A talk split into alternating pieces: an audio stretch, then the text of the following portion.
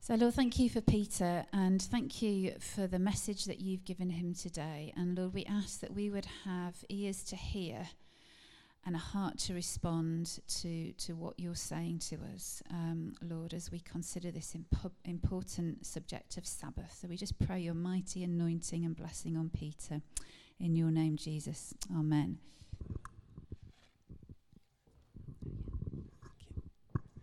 Thank you, Kath. Good morning, everybody. Just coming out of our worship earlier,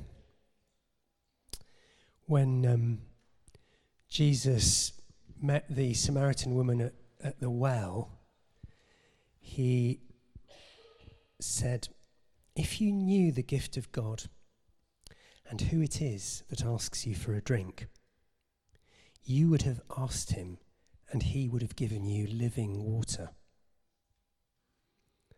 And then he went on. Everyone who drinks well water will be thirsty again. But whoever drinks the water I give will never thirst. Indeed, the water I will give them will become in them a spring of water, a river of water, welling up to eternal life. And the key thing there was ask, just ask. Ask me for this water.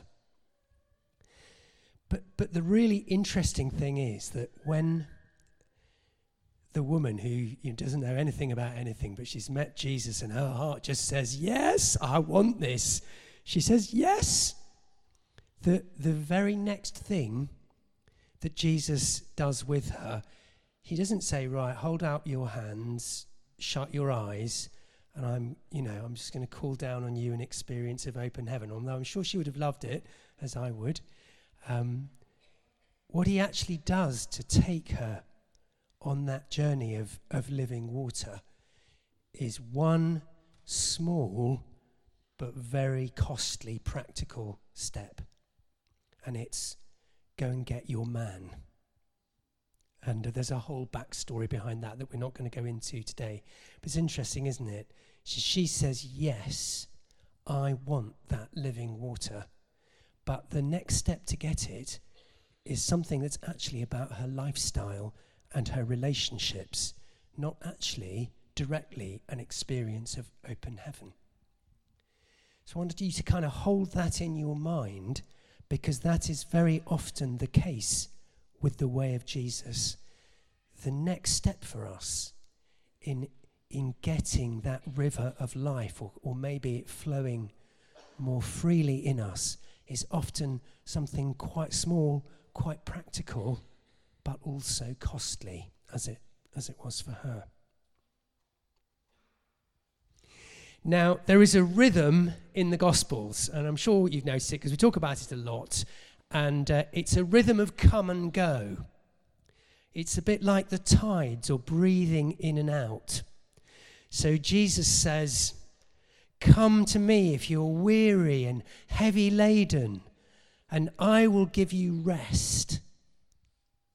Take my yoke upon you and learn from me, for I am gentle and humble in spirit, and you will find rest for your souls. For my yoke is easy and my burden is light. So there's the kind of come, come bit. And then there's the go. Go and make disciples. Go and do likewise, time and time and time again in the Gospels. And this morning, we are on the come. We're on the come and on the rest. Rest is not the same as leisure or recreation or entertainment, or all those things are part of it, but rest is something deeper than that. The need for rest is built into us biologically. If we don't sleep, eventually we die. But rest is also built into the fabric of creation, central to the creation narrative, and nearly all human societies that have ever been practice a seven day week. In the uh, communist revolution in Russia, the Soviets tried a 10 day week but it didn't work. just about everybody practices a seven day week.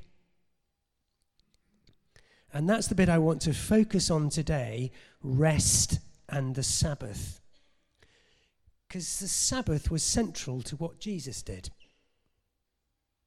And uh, just over the last year or so, it's a topic that uh, I've been beginning to grapple with a little bit more deeply with Anne. A friend um, kind of spurred us on, pointed me to uh, some stuff by John Mark Comer. I don't know if any of you guys listen or read his stuff, but it's really, really great, and especially on this topic. And it prompted in me a little bit of the journey. Sabbath is the very first thing in the Bible that is referred to as holy. The heavens and the earth were completed in all their vast array. By the seventh day, God finished the work he'd been doing, so on the seventh day he rested from all his work. Then God blessed the seventh day and made it holy, because on it he rested from all the work of creating that he had done.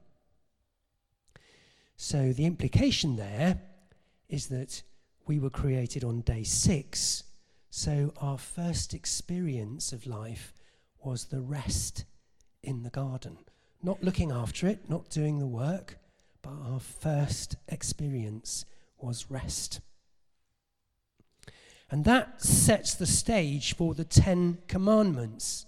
And the Ten Commandments are, you know, I mean, they're, they're amazing. Um, they came, they're the only bit of the Bible that kind of came straight from the finger of God, you know, written on the tablets by the finger of God. So, not kind of through human authorship like, like the rest of the Bible, most of it. It's kind of direct the finger of God, and, and they're structured really, really carefully. And the first three are all about putting God first in your life no other gods before me, no idols, that kind of thing. And the last six are about how you treat other people. But commandment number four, which we heard read, is the Sabbath command. And it's on, the only practice. So it's not a moral thing, a thing to do or not do out of right and wrong. It's a practice, it's a way of living. And it's right in between how you relate to God and how you relate to other people.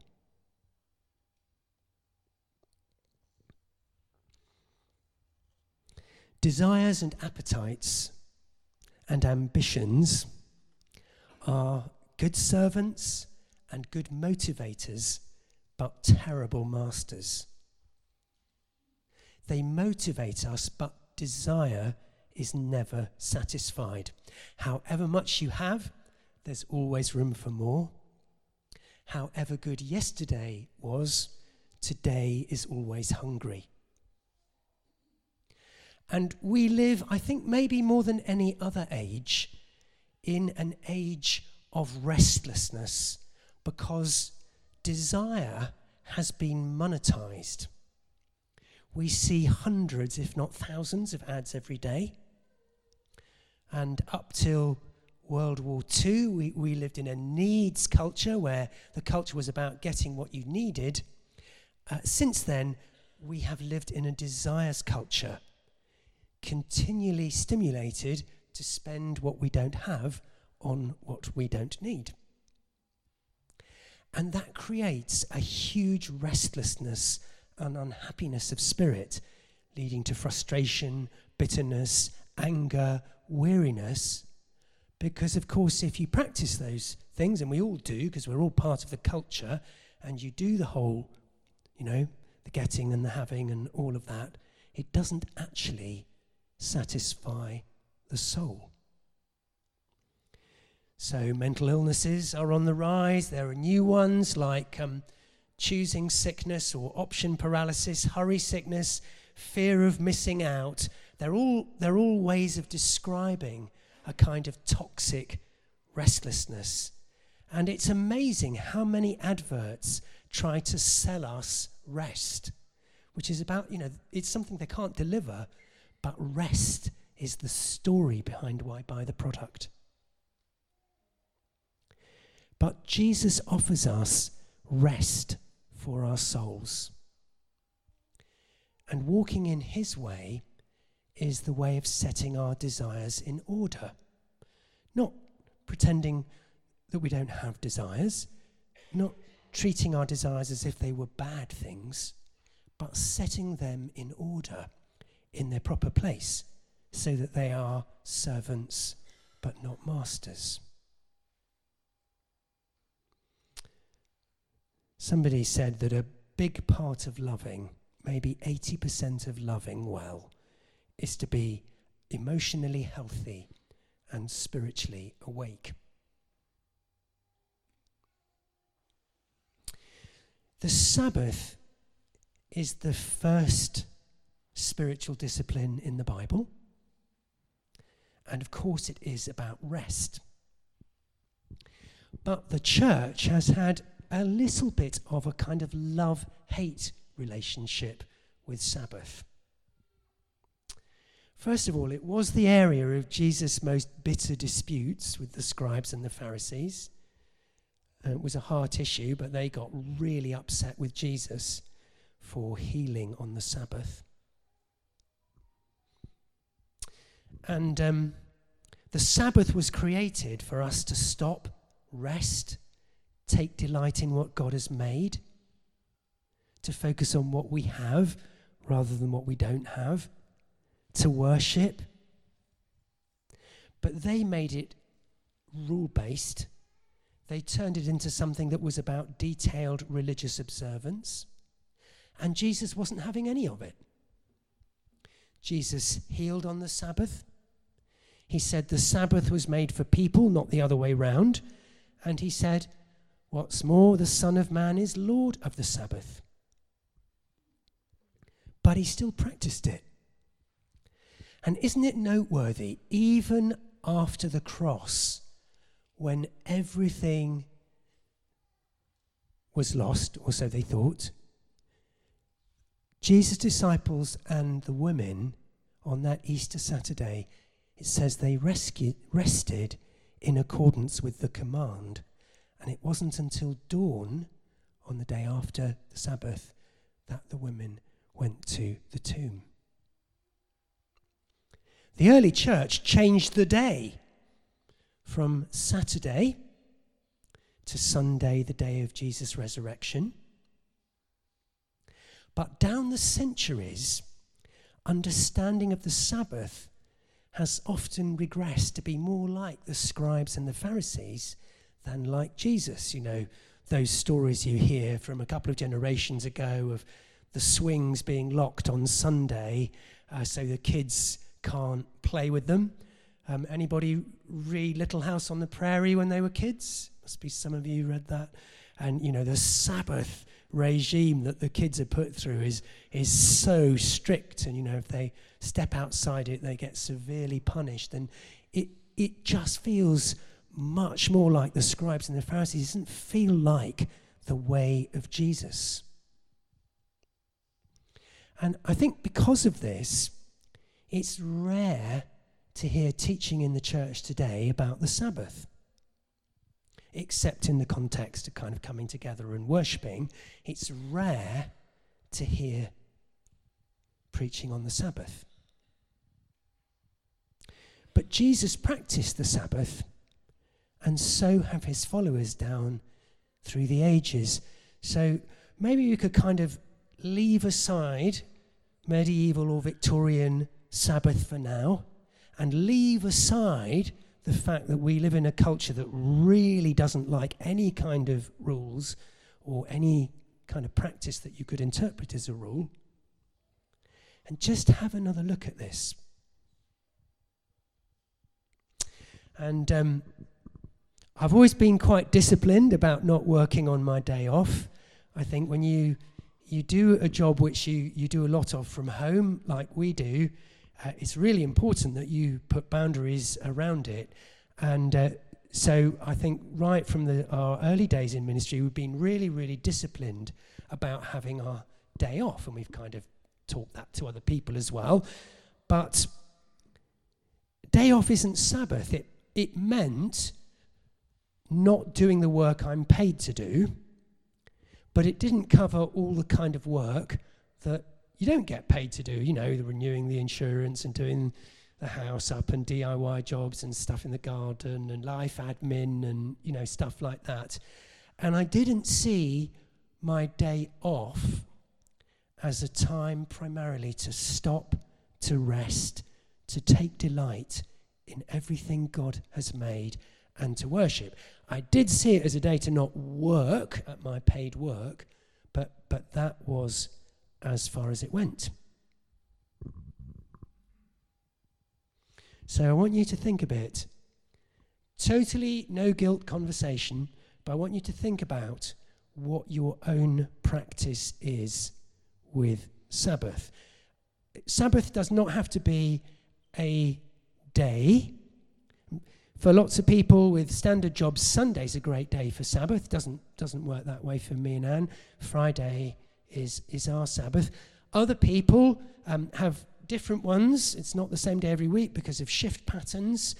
Some people uh, like the, the Jewish practice, which is really great, where you kind of, at sunset, you light two candles because of the two times the Sabbath is mentioned in Exodus and Deuteronomy, different versions of the Ten Commandments. Um, and then it lasts for kind of 24 hours, so from dusk to dusk. So there's lots of different ways of doing Sabbath. It's not kind of, you know, it's Sunday or else. You might be, well, I do Sunday morning church, but other than that, I don't really do Sabbath. You might have a day off. Or maybe for you, every week is different for one reason or another. But Sabbath was created by God as a day to stop, to rest, to take delight in Him and what He's made, and to worship. It's highly subversive because, you know, not doing anything is not a very high cultural value. Our culture thinks that doing anything is better than doing nothing. It's an act of faith. Because if you don't do any work, then you're trusting that God will make you flourish, even though you're not doing anything. You know, but what about your job? What about your promotion? What about the church? You know, if you don't work, you are expressing faith that God can look after you and make you flourish. You can treat it as a day when you wake up to a world you did not make and a salvation you did not earn. When you reconnect with reality, which is that God made the universe and He is in charge. When you reconnect, that life comes as a gift. And yes, it's hard, and yes, there's pain, but there is also wonder and generosity and joy. We are supposed to enjoy creation. When we focus on what we have and not on what we don't have. And people who keep Sabbath live all seven days differently. There's lots of things that are great things to do on the Sabbath. Light a candle, feast, scripture, reading, poetry, watch a really great film, read a great book, singing, love making if you're married, walking, napping, time alone. It's, it's a big plus for people. Having a really great time with the kids it does require a bit of work. Uh, as I tried to start putting this into practice, I did not find it easy because it means I can't do that internet shop because it's my Sabbath. It means I'm not going to play computer games, which are kind of my one of my go-to ways of switching off, but I don't do that. I don't do a screen time. I mean, I might watch a movie, but you know, certainly not just churn through Netflix serials because it's a day to stop and dial down.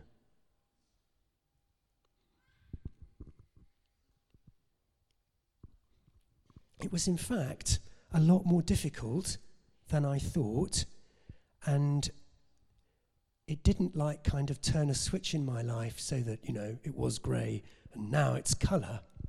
But my spirit is significantly more at peace now than it was before I started doing this. So I think a question I want to ask you is Are you more at peace in your spirit now than you were a year ago or six months ago?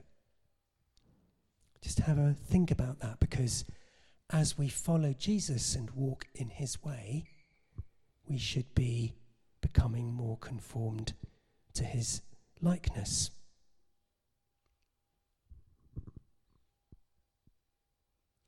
Corrie ten Boom, the uh, Dutch Christian, famous Dutch Christian who got put in a, a concentration camp and, you know, stayed faithful and loving God through the experience, she said, If the devil can't make you bad, he'll make you busy. And um, one of the issues about doing a Sabbath is that if I am still, the stuff underneath tends to rise to the surface. And that is not always easy to deal with. And we live in a culture where the first response to discomfort or unease is to medicate it with entertainment or distraction or a substance or something else because you don't want that, do you? Whereas the way of Jesus is to let these things come to the surface where you can't ignore them and you can't pretend that that bit of selfishness or whatever it is that God's highlighted isn't part of you. And, you know, then that starts a conversation with Him. The aim of walking in the way of Jesus is that I grow to be the kind of person I would be if Jesus was me. Someone who is characterized by love more than by anger, consumerism, lust for what I don't have.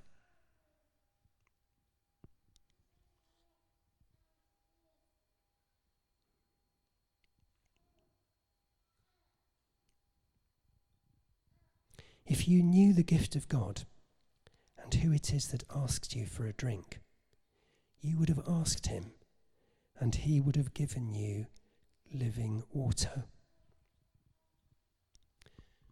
But the living water often comes through a small practical step. So I want to make you an invitation this morning, which is to think about going on the kind of journey that I've been on with Sabbath. And um, I wouldn't hold myself up as any kind of shining example. But if you want to do that, what would the first step be? You know, because it's often that first step, isn't it? You, you don't go from here to over here. You, you take a step.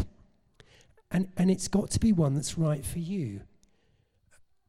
I'm at a life stage where it's not difficult to do a Sabbath if I had very little children, the way I would do Sabbath would be very, very different. You know, Sabbath might mean that I, you know, with my partner, I get two hours out from childcare on the Sabbath, and then I give them two hours out on the Sabbath. You know, it might be that that might be as much as I can do. Or if you are struggling with long-term health issues, or you, you know, you've got someone who's very dependent on you living in the house, then obviously the Sabbath is made for us, not us for the Sabbath. And what your life stage is will have a really big impact on what you can or can't do. And it, it is not a question of you complying with rules that God has laid down so that he will be upset with you if you don't do them. It's completely the other way round. That God has created for us a rhythm and given us a gift so that we can stop, slow down, take delight in what He has made, and reconnect with what is real.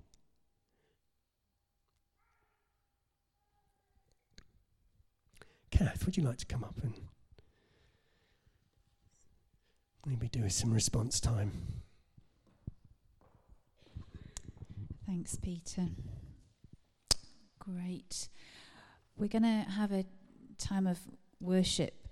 Um, and during that, let's be really actively and intentionally having a conversation with God about what it looks like for us to respond to these things that people has that Peter has been saying to us. Um, so, yeah, l- let's just pause a moment. We've, I think we've heard some really good, challenging questions as Peter's been speaking. Let's just pause a moment to ask God, okay, Lord, what are you saying to me today? What are you saying to me today about Sabbath?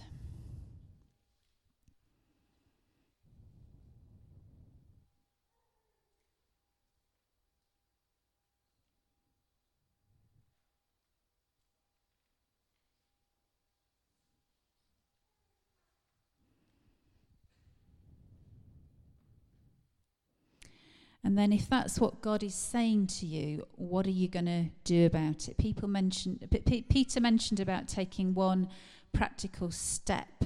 So, again, have a conversation with God. What would one simple step look like in the next few days, the next few weeks, as you take this seriously and respond to what God is saying to you today?